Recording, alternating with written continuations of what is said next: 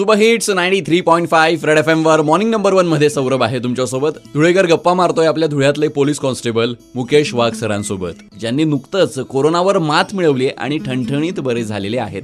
Sir, मला सांगा, काय काय लक्षणं तुम्हाला आढळली होती? म्हणजे घसा दुखत होता, खोकला येत होता, नेमकं काय होत होतं? सर, मला लक्षणं काहीच नव्हती. आमच्या पी आय साहेबांनी सर्व डिपार्टमेंट म्हणजे पोलीस स्टेशनचे जवळजवळ वीस पंचवीस लोकांची सर्वांची टेस्ट आपण करून घेऊया म्हणून आम्ही सिव्हिल हॉस्पिटलला गेलो. टेस्ट केली, त्याच्यात सर्व निगेटिव्ह आली, मी एकदा पॉझिटिव्ह आलो. आज मी टेस्ट केली, लगेच उद्या रिपोर्ट आला, त्याच्यामुळे मी लगेच अँब्युलन्स मध्ये बसून जवळजवळ अकरा दिवस हॉस्पिटलला चालला गेलो.